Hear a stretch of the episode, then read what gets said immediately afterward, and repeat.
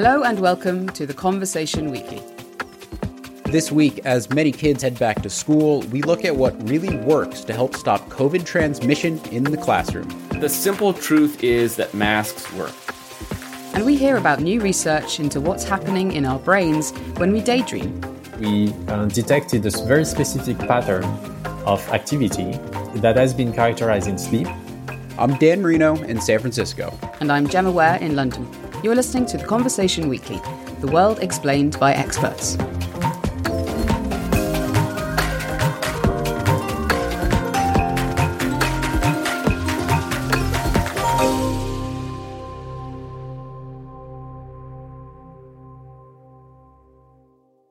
Across the Northern Hemisphere, long summer vacations are coming to an end and the kids are heading back to school. Finally, I hear parents sighing. For many kids, this will mean a return to in person teaching for the first time in months, if not more than a year. And yet, the Delta variant of COVID 19 is continuing to cause an uptick in cases around the world. The Delta variant has been driving a surge in cases. Countries are grappling with new infections and growing hospitalizations. Countries are vaccinating children at very different rates. In the US, kids over 12 can get the vaccination. The first shots were administered after the FDA expanded Pfizer's emergency use authorization. Yeah, it's the same in France, Germany, Canada, Israel too. But in other countries such as the UK, vaccines are mainly only available to 16 and 17 year olds. But we've also got to remember that, at least for the majority of countries around the world, children aren't being offered vaccines at all yet. Here in the US, the Centers for Disease Control and Prevention, the CDC, is the go to place for COVID 19 information. But we wanted to know more about the evidence specifically in schools. What can be done to stop the transmission of the virus in classrooms and during lunch? So, to find out, I called up an epidemiologist. My name is Brandon Guthrie. I'm an associate professor at the University of Washington in the departments of global health and epidemiology. So, are you guys going back to school soon? We are on track to go back to school, both at the university and in the public school system here. I uh, am a, a, university instructor. Um, I also uh, have two kids in elementary school, so this is a topic that is very close to my heart and something that I've been spending a lot of time, both professionally and personally, thinking about assessing levels of evidence, um, thinking about what would work, what doesn't work. So, have there been outbreaks in schools? We have seen outbreaks in schools. Um, these have been for the vast majority of these very small outbreaks. So the best data for this comes from last spring. Uh, we had pretty good information coming out of states like Florida, where most schools were open, um, where students, some were wearing masks, some were not. There was a lot of variability. And so most of the data actually comes from periods when, when we didn't yet have the vaccines. But the, the median size of secondary cases in those outbreaks were one or two people, which mm. means that the, you know, the overwhelming majority of these outbreaks consisted of one or two additional transmissions. Hmm. What you do see is that the drivers of transmission that are affecting schools really are happening outside of the school itself. And one of the things that we did see is that actually kids are very good at, at following rules. Uh, in a lot of ways, they do it a lot better than adults do. And so we saw in a lot of places that actually, because kids in schools were generally speaking following the rules and sitting at their desk and and not you know close to to their friends and other classmates and were wearing their masks in many places they you know behaviorally were at less risk of both acquiring and transmitting that's interesting so the outbreaks in schools were small and different because they were following the rules. I, that you know, I, I think that that's that's a pretty safe conclusion. You know, there are special settings that are linked to schools that are probably particularly higher risk. So, indoor sports, we have a lot of evidence of some fairly large outbreaks uh, linked to large indoor sporting events where athletes were not wearing masks. And that's something I think for this upcoming school year we need to think about really carefully. Things like music and choir and orchestra and those those kind of things those are challenging settings because those are settings where wearing masks is not something that um, is really practical in most of those settings and we have some really clear evidence that choir concerts and, and singing really are linked to higher risk of transmission. Hmm. All right. So, given all this, uh, we've got schools coming back, we've got the Delta variant, and we've got a fair bit of evidence that you've been looking at over the last six months to a year. How do we do this safely? How do we prevent spread at schools? You know, the CDC has put out great guidance. Um, they really focus on on layered protection measures. And the idea here is that if you get a failure in, in one place, you have an added level of protection. At the top of the list is vaccination. You know, the number one thing that we can do in schools to keep schools safe, uh, as well as basically everywhere else, is get as many people vaccinated as possible. We are getting evidence out about how the currently authorized vaccines are working in the context of the Delta variant. You know, there are some things that are, are a little bit disappointing. Um, the vaccines are a bit less effective at preventing infections. Um, but they have almost the same level of protection against symptomatic disease. And so the risk of becoming symptomatic if you are infected with the virus and you're vaccinated is in the range of 75 to 80% protection, and even stronger protection against the more severe forms of disease. And so, what that means is that vaccines alone are not going to be the solution to stop transmission. That's where the layered piece comes in. So, top of the list, get people vaccinated. Vaccines are great, they're safe, they work. Okay.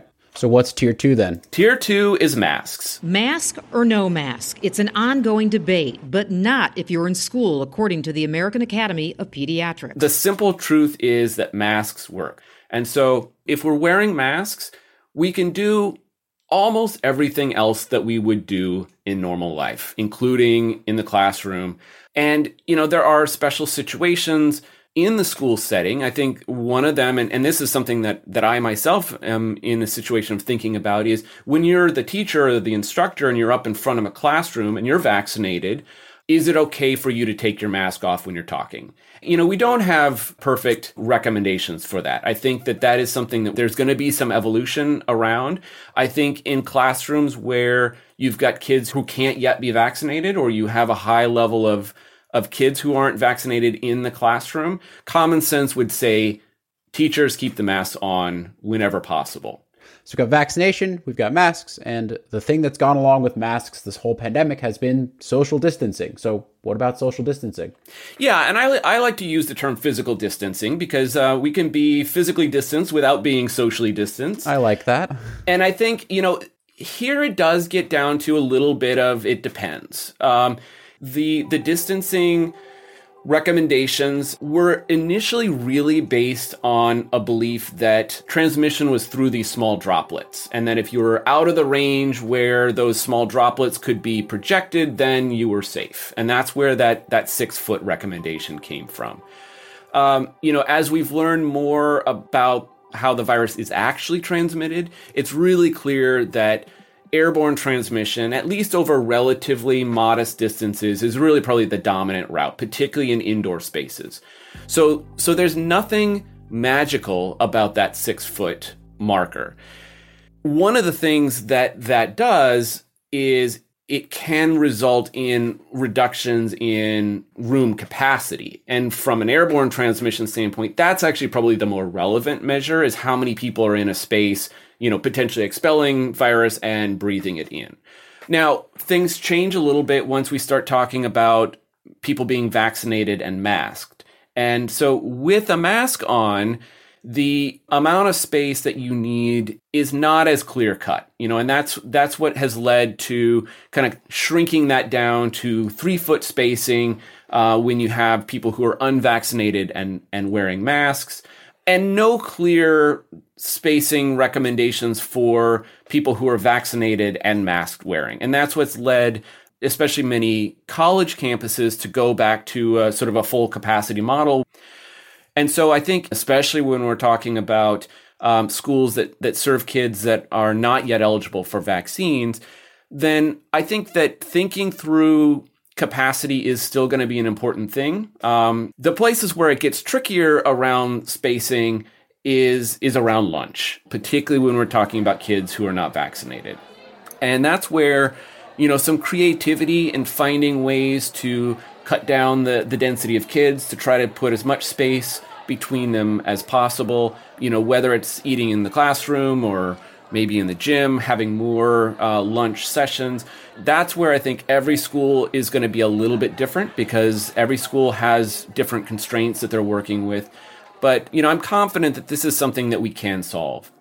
And that does bring us, you know, maybe to the next point of, of ventilation. Singapore General Hospital has installed air extractors to improve ventilation in non-air conditioned wards. We don't have perfect recommendations that are based on hard evidence with transmission as as an outcome, but it I think we need to think carefully in terms of when we're talking about really expensive renovations that those may not pay off at least from the COVID 19 virus transmission standpoint. There are, there are probably much lower tech things that can be done that will be a lot less expensive and, and may give nearly the same results as big renovations of, of ventilation plants. HEPA filters in most residential air purifiers are certified to capture 99.97% of particles, including the coronavirus. You know, thinking carefully, how does air move in the room? Um, can we get away with in room uh, HEPA filters or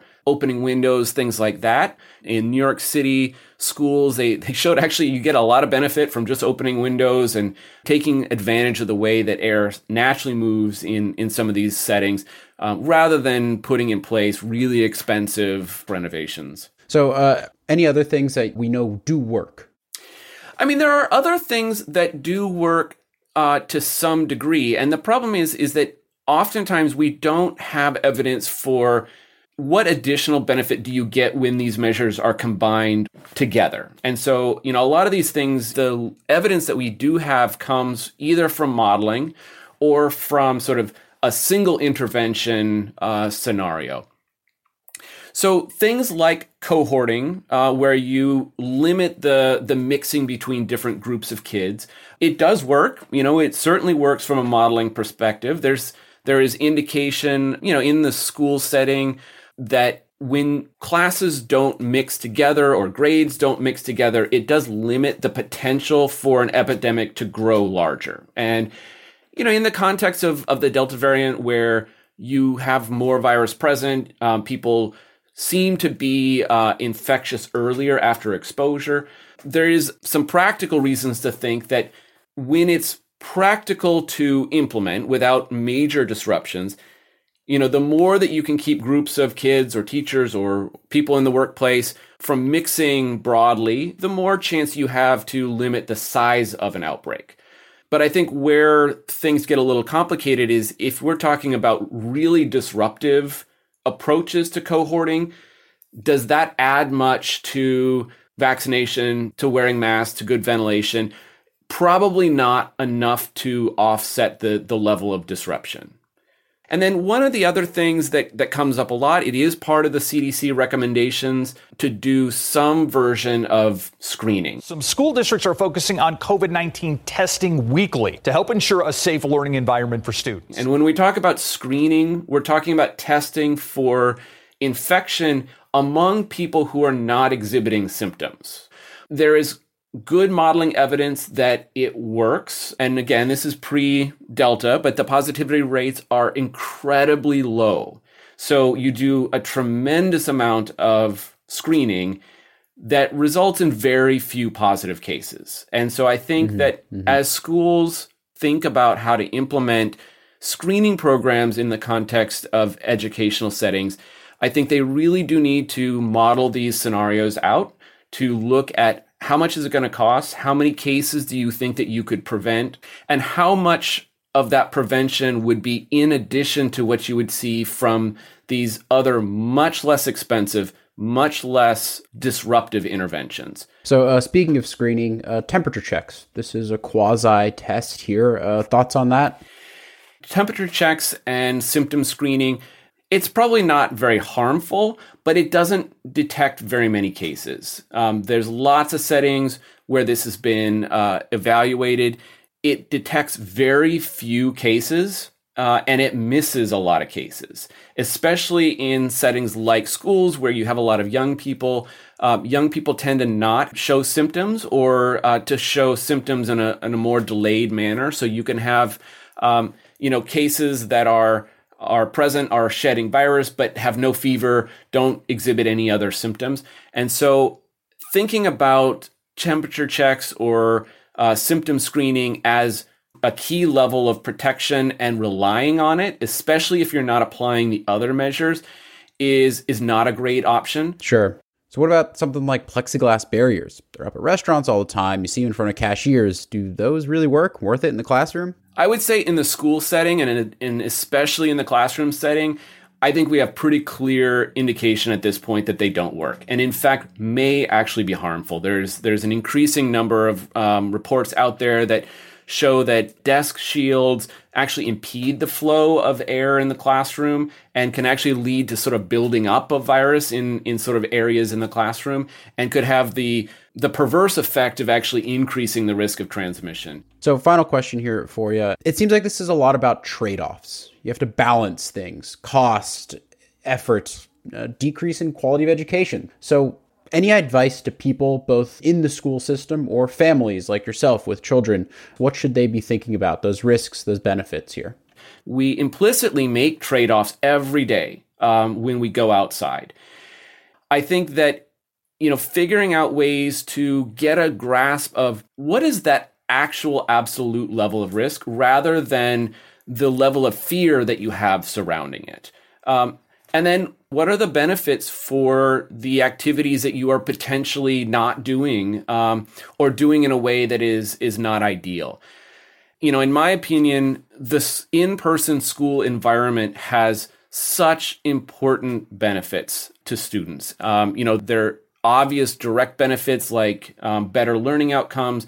There are less obvious uh, benefits around socialization and mental health and you know access to food services and and all kinds of other things that happen when students are in person that don't happen when they're learning remotely. And i would say that it is really clear that the risk to young people from the infections with covid-19 virus while they are real they are very rare the harms of not being in school are very real and are experienced by many many many more students than are than are at risk of the bad effects of of COVID-19.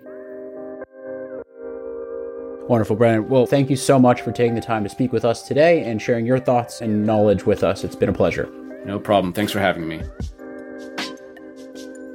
Okay, so Brandon was pretty clear there that it's vaccines and masks. Those are the two things that are going to cut transmission in schools, right? That's what it sounds like, and it's pretty easy stuff for the most part. But it was interesting to hear him talk about and consider the risk versus reward.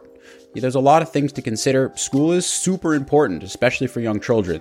And it seems that those two interventions, vaccines and masks, can lower the risk while really allowing students to get the reward from schools. Masks are annoying though, aren't they? And I know they're important, but it must be really difficult in a classroom situation for the teachers and, and the kids. You're totally right, Gemma. So, to figure out what actually those challenges are and ways to get around them, I called up an education expert who's been specifically looking at masks in the classroom. My name is Laura Abou Haidar. I am a full professor in France in linguistics and applied linguistics at the University of Grenoble Alpes, and I live in Cairo, Egypt. Laura's been living in Egypt for the past few years, where she's also been working for the French embassy. Part of her research is on phonetics. That's the study of how people talk and pronounce sounds and words. She was the perfect person to ask a question I think we've all been wondering for the last year and a half. How does wearing a mask actually change the sounds we make when we speak? And how does that affect another person's ability to actually understand what we're saying? First of all, when you talk, you breathe. And when we talk without a mask, we are not conscious at all about all this process. But when we wear a mask, especially when we wear a thick one, you know, with tissue, we can have some difficulties dealing with breathing process. Uh, because, for example, you may have difficulties with controlling the flow of air. When we talk uh, without a mask, we know that there are a lot of informations, linguistic informations, as well as emotional ones that uh, we transmit with facial expressions. And it's really very important to be aware about that, especially when we are teachers wearing masks, uh, and especially when students wearing masks too.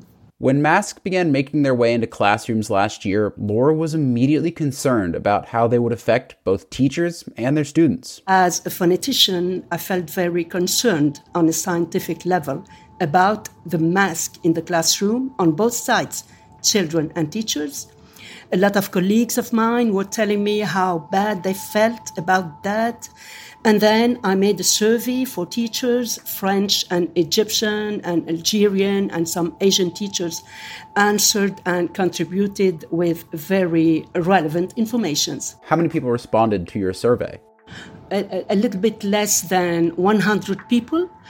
And people were very uh, thankful because uh, somebody wanted to listen to them and gave them the opportunity of talking about their fears. And what were people worried about? A lot of them were upset about physiological problems, breath difficulties, less oxygen, suffocating, etc. A lot of them were uh, afraid about being tired, about having to speak louder, to shout. Some of them said that they were afraid to hate teaching, the thing that they loved most. Did you survey them after they started teaching? And how did that experience compare to their worries? Yeah, so the new things that came out uh, were about repeating instructions. Some teachers said too that when they began talking with a mask, some children did not really realize that the teacher began to talk. Huh. And this was very surprising. Some teachers are convinced that uh, wearing a mask prevents efficiency in learning with uh, students. So, uh, any other big uh, surprises that you got from this survey? Some teachers said that they discovered that there was a weird silence into the classroom because children didn't whisper anymore, didn't laugh anymore. and they said, Well, I think that there is less pleasure being in the classroom. I would so much like to hear my student whispering Are there things that students and teachers uh, either did or learned or could do and could learn to improve this? Yes, of course. Some teachers used uh, differently their voice, and intonation. Some of them said they spoke louder and slower and used their intonation in a different way so that the hidden face is compensated by intonation. Some of them said that they used their eyes in a different way because students didn't have all uh, the face as a whole anymore. Uh, they didn't have the mouth and cheeks and things like that. And this is something teachers talked about. The learning support cues that means means all the facial mimics and attitudes d- disappeared. So they tried to d- discover new ways of being in the classroom in order to compensate these facial attitudes who were not there anymore. Um, for someone, a student in a say a college classroom, who you know the teacher's up there lecturing should students pay more attention to the eyes, for example, than they would have otherwise, or pay attention to hand gestures more? Like, what can a listener do to try and improve their comprehension? Of course, they have to pay attention much more to the eye, to intonation. In- intonation is really very, very important because it gives informations and cues that can help understanding and help learning. Uh, and usually, teachers should be aware about the cues they can give with their gestures, with their eyes, but not only the cues. Teachers should use some, some resources or some activities in order to be sure that students follow and understand. For example, teachers are used to encourage with their face. With a masked face, the student doesn't uh, really see uh, the cues. That means I, as a teacher, am encouraging you. So teachers have to be aware. They have to translate into words the things that were implicit into facial attitudes. Yeah, that that you know, that look of encouragement that a teacher gives you when you're doing a presentation or something. That's really important to a student, especially young students. So Laura, if you had, you know, one piece of advice to give to teachers, uh, what would it be? Well, try to be as much comfortable as possible with the mask. Masks shouldn't become an obstacle and be aware that what masks hide should be uh, converted in something else. And uh, Laura, for students? I, I know that it's really very difficult for a lot of children to go to school with a mask, but uh, maybe try to find something that could be fun. One advice uh, could be to try to take it as a play. Imagine, I don't know, you're in Star Wars, you're in Superman, Superwoman. Think, try to be a hero with your mask, and that's it. Awesome. Laura, um, thank you so much for uh, giving us the time today. Much appreciated. Okay, thank you. Uh, take care in San Francisco. Sounds like Laura's saying masks are here to stay, and we've just got to figure out ways to make them fun. Both Brandon and Laura have written pieces for the conversation. You can find links to those in our show notes, plus more analysis from experts as young people head back to schools, colleges, and universities. Dan, for our next story, we're digging into the science behind something that may happen to a lot of kids when they go back to school this month daydreaming. Daydreaming. Oh, I can especially imagine, you know, you can't really hear the teacher, you're bored, you stare off into space. Daydreaming, a, a classic pastime. The reasons why we daydream are actually a bit of a mystery to scientists, but new research is uncovering what happens in our brains when our mind wanders, and it's confirming just how fine a line there is between being asleep and being awake. I'm uh, Dr. Thomas Andrillon. I'm a neuroscientist at the Paris Brain Institute, and I'm also an uh, adjunct research fellow at Monash University in Melbourne, Australia. So in, in the first part of my career, I studied sleep and how sleepers can be disconnected from their environments, how sometimes they can pay attention to their environment, unraveling the fact that the sleeping brain can do many, many things. So for my postdoctoral research, when I moved to Australia, I decided uh, I wanted to flip that coin and look at the reverse phenomenon. So when you are supposed to be awake, uh, sometimes you can miss information on your environment or, or you can um, zap and zone out completely. And I wanted to understand what are the neurophysiological bases of these uh, lapses of attention.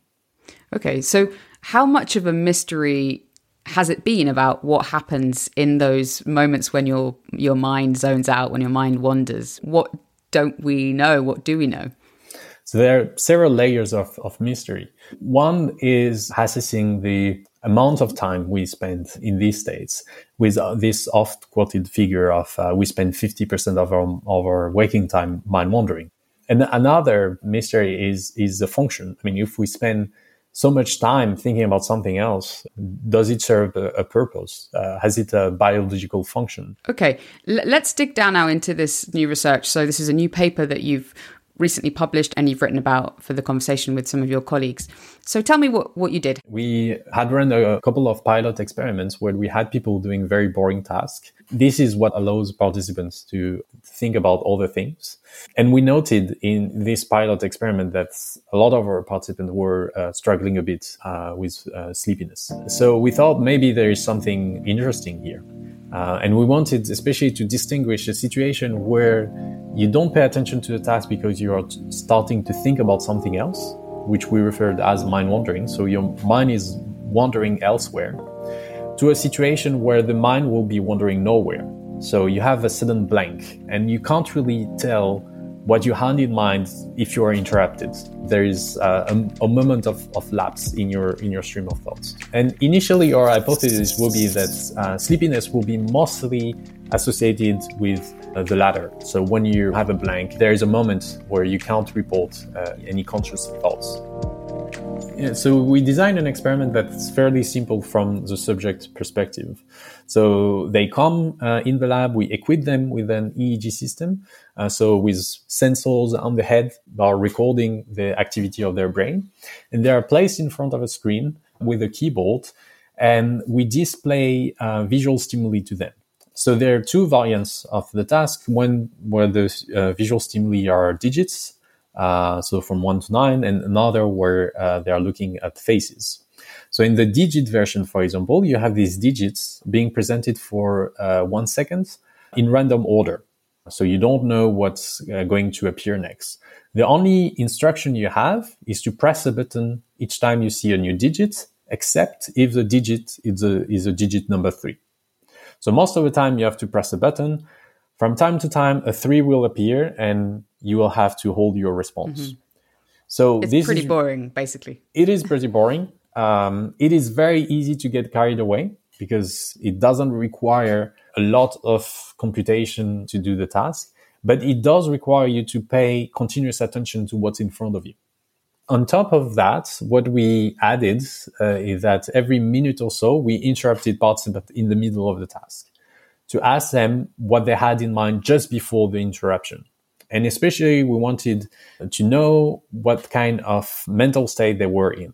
So, whether they were paying attention to the task, whether they were wandering off, uh, so thinking about something else, or whether they were blanking, so thinking about nothing. And they also had to indicate how tired they are. And that's with these tasks that we can link the three information we're interested in. The first one is the information about their brain activity that we record with the electroencephalogram. Second information is uh, about their uh, behavior, their performance in the task. And the last bit of information we want to have is their subjective experience. So which kind of mental states they were in. And we analyze these three uh, together to make a link between the physiology, the behavior, and the phenomenology. Okay. So what did you actually find? Uh, we, what we found is that both the mind blanking and mind wandering was associated with a state of sleepiness. Uh, so usually people uh, think that when they are sleepy, they are slower. That is only part part of the story. When you're sleepy, you're actually both slower and impulsive. Sometimes you will be too slow, sometimes you will be too fast. And that's why being sleepy and, for example, driving sleepy is so dangerous. What we found as well is that these states of being in a blank or being mind wandering were also associated with similar patterns of sluggishness and impulsivity from the behavior. Uh, so when people were blanking, they tended to miss more uh, stimuli, so to fail to respond when they should. When they were mind wandering, uh, we had a bit of the opposite, more impulsivity. So they tended to respond to the digit threes. So when they were not supposed to respond, then they tended to be also a bit faster. Now we wanted to complement that view and whether we could explain why at some point someone will be uh, impulsive or will be sluggish uh, while in both cases being sleepy. Uh, because if sleepiness is the cause of these attentional lapses, you still have to explain why the same cause can have uh, opposite consequences. And that's why we were interested in this concept of, of local sleep. So, we were you able to see which bits of the brain were more locally asleep in your experiment when people said their mind was wandering? Yeah, exactly. So what we did was to detect sleepiness in the brain. And to detect sleepiness, we uh, detected this very specific pattern of activity that has been characterized in sleep, and that is called the sleep slow wave. So we looked at this, but smaller version of this in the waking brain. And what we could find is that in the waking brain, you can find smaller version of this big uh, global slow wave. So they are more local, they are smaller in amplitude, but they still look like what you will record uh, during sleep. And they have the same properties. They increase the more you stay awake.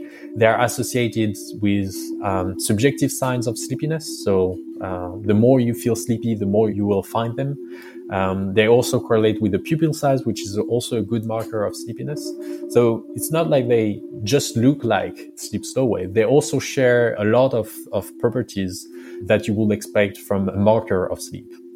Uh, it doesn't mean that any form of attentional lapses will always be associated uh, with uh, signs of, of sleep because we know that sometimes when we are really excited, really engaged, sometimes we can be too aroused, and that can also lead to attentional lapses. And it's very likely that they will have nothing to do with sleep because people are just uh, too excited to arouse. But that is where mind wandering occurs the most. Do we know why this mind wandering is happening, though? We hope here to maybe have some leads on why that will be happening. And something that I'm currently in, investigating is whether these episodes of sleep intrusion could have a physiological function. Uh, one hypothesis I have is they could slow down the accumulation of fatigue. So imagine you're asked to do something very boring. You, you don't really gain anything in being perfect at, at this task, but you have to do it anyway. But you also know that you have a long day ahead of you where potentially you have to do more interesting things. So maybe it's an acceptable bargain for you to limit the amount of resources you dedicate to that boring task, allowing maybe parts of the brain to switch off from time to time. It doesn't mean that you're resting when doing this, but at least you're not accumulating too much fatigue that will be detrimental for the rest of the day. So it, it's kind of a battery saving mode. So you're not charging up through this uh, local sleep episode potentially, but at least you're not getting even more tired. And, and, do we yet know from from your research or f- from work that you and others are doing whether this kind of daydreaming and mind wandering affects some people more than it affects others? One population we wanted to to study uh, in particular was the ADHD population because it's a population that has uh, attentional deficits. It's also a population we know are mind blanking a lot. So those are not necessarily mind wandering more than the average population, but they do mind blank uh, a lot and they report a lot of, of these blanks. Um, and it's also a population where you encounter a lot of sleep disturbances. So about half of the adult ADHD report uh, either uh, difficulty sleeping or uh, vigilance issues during the day. So that is more than twofold uh, what you will find in the general population. Uh, so we thought it was an interesting case study because you have a population that has a lot of attentional uh, issues. They also do a lot of mind blanking and they also have a huge sleep pressure during the day because of the sleep debt they accumulate during the night. Uh, so the project is to have ADHD and non-ADHD adults doing the same experiment we, we did, record the EEG, record the behavior, record the subjective experience. And our primary findings indicate that ADHD, they indeed have more mind blanking, and this can be explained by an increase in the amount of these sleep intrusions uh, during the day. So their brain looks sleepier from a physiological perspective than a non uh, ADHD adult. So I just wanted to, to end really by asking whether there's anything, any tips you could give people um, if they find themselves mind wandering or mind blanking or, or daydreaming, I guess, as, as, most of us would call it. Well, that's that's a good question, and I think the first thing is to determine whether there is a possible negative outcome of this mind wandering. Because mind wandering is often portrayed negatively as something bad that that you should avoid. And I think if it's so prevalent, it's likely that it has some function or at least it's not that negative. So if you're engaging in mind wandering in situation where it's safe to do so, it's not uh, dangerous. I think it's not something that people should worry about. But obviously, mind wandering in certain contexts like driving is a bit dangerous. Uh, so I think it's important in this situation to realize that yeah, it's it's an alarming sign uh, and that it's better to get some rest. Fantastic, great hearing about your research. Thanks for coming on. Thanks to you. Thomas Andrillon there. He's between the Paris Brain Institute and Monash University in Australia.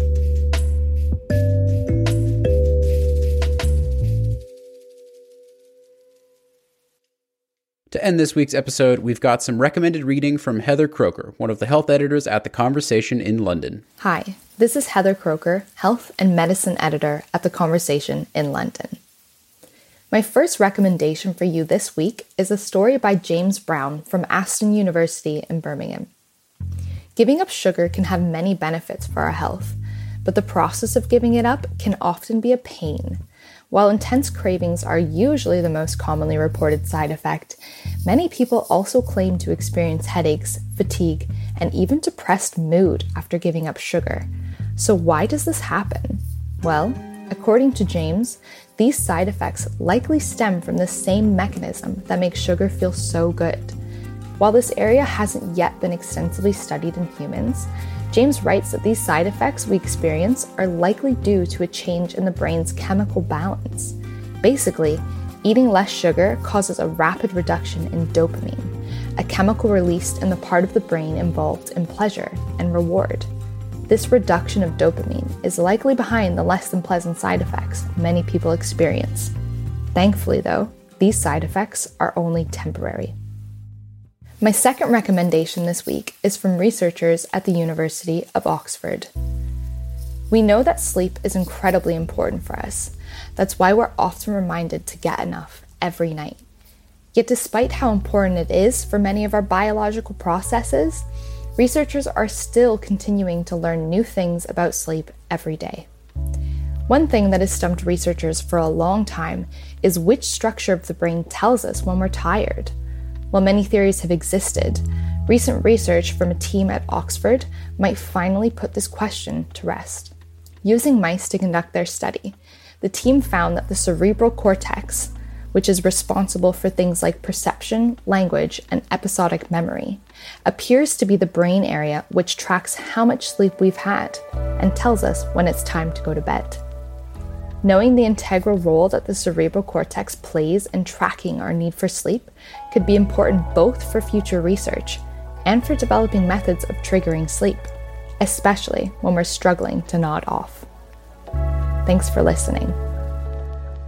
Heather Kroeker there in London. We'll pop some links to her recommendations in the episode show notes. That's it for this week. Thanks to all the academics who've spoken to us for this episode, and thanks to the conversation editors Kate Kilpatrick, Aurélie Javedi, Michael Lucy, and Stephen Khan, and to Alice Mason for our social media promotion. As always, you can find us on Twitter at TC underscore audio, Instagram at theconversation.com, or email podcast at theconversation.com. You can sign up for our free daily email, it's really good, by clicking the link in the show notes. And if you're enjoying the Conversation Weekly, please leave a rating or review wherever podcast apps allow you to. And of course, tell your friends and family about us, especially those who might not listen to podcasts. The Conversation Weekly is co produced by Mend Mariwany and me, Gemma Ware, with sound design by Eloise Stevens. Our theme music is by Neeta Sarl. And I am Daniel Merino. Thanks as always for listening.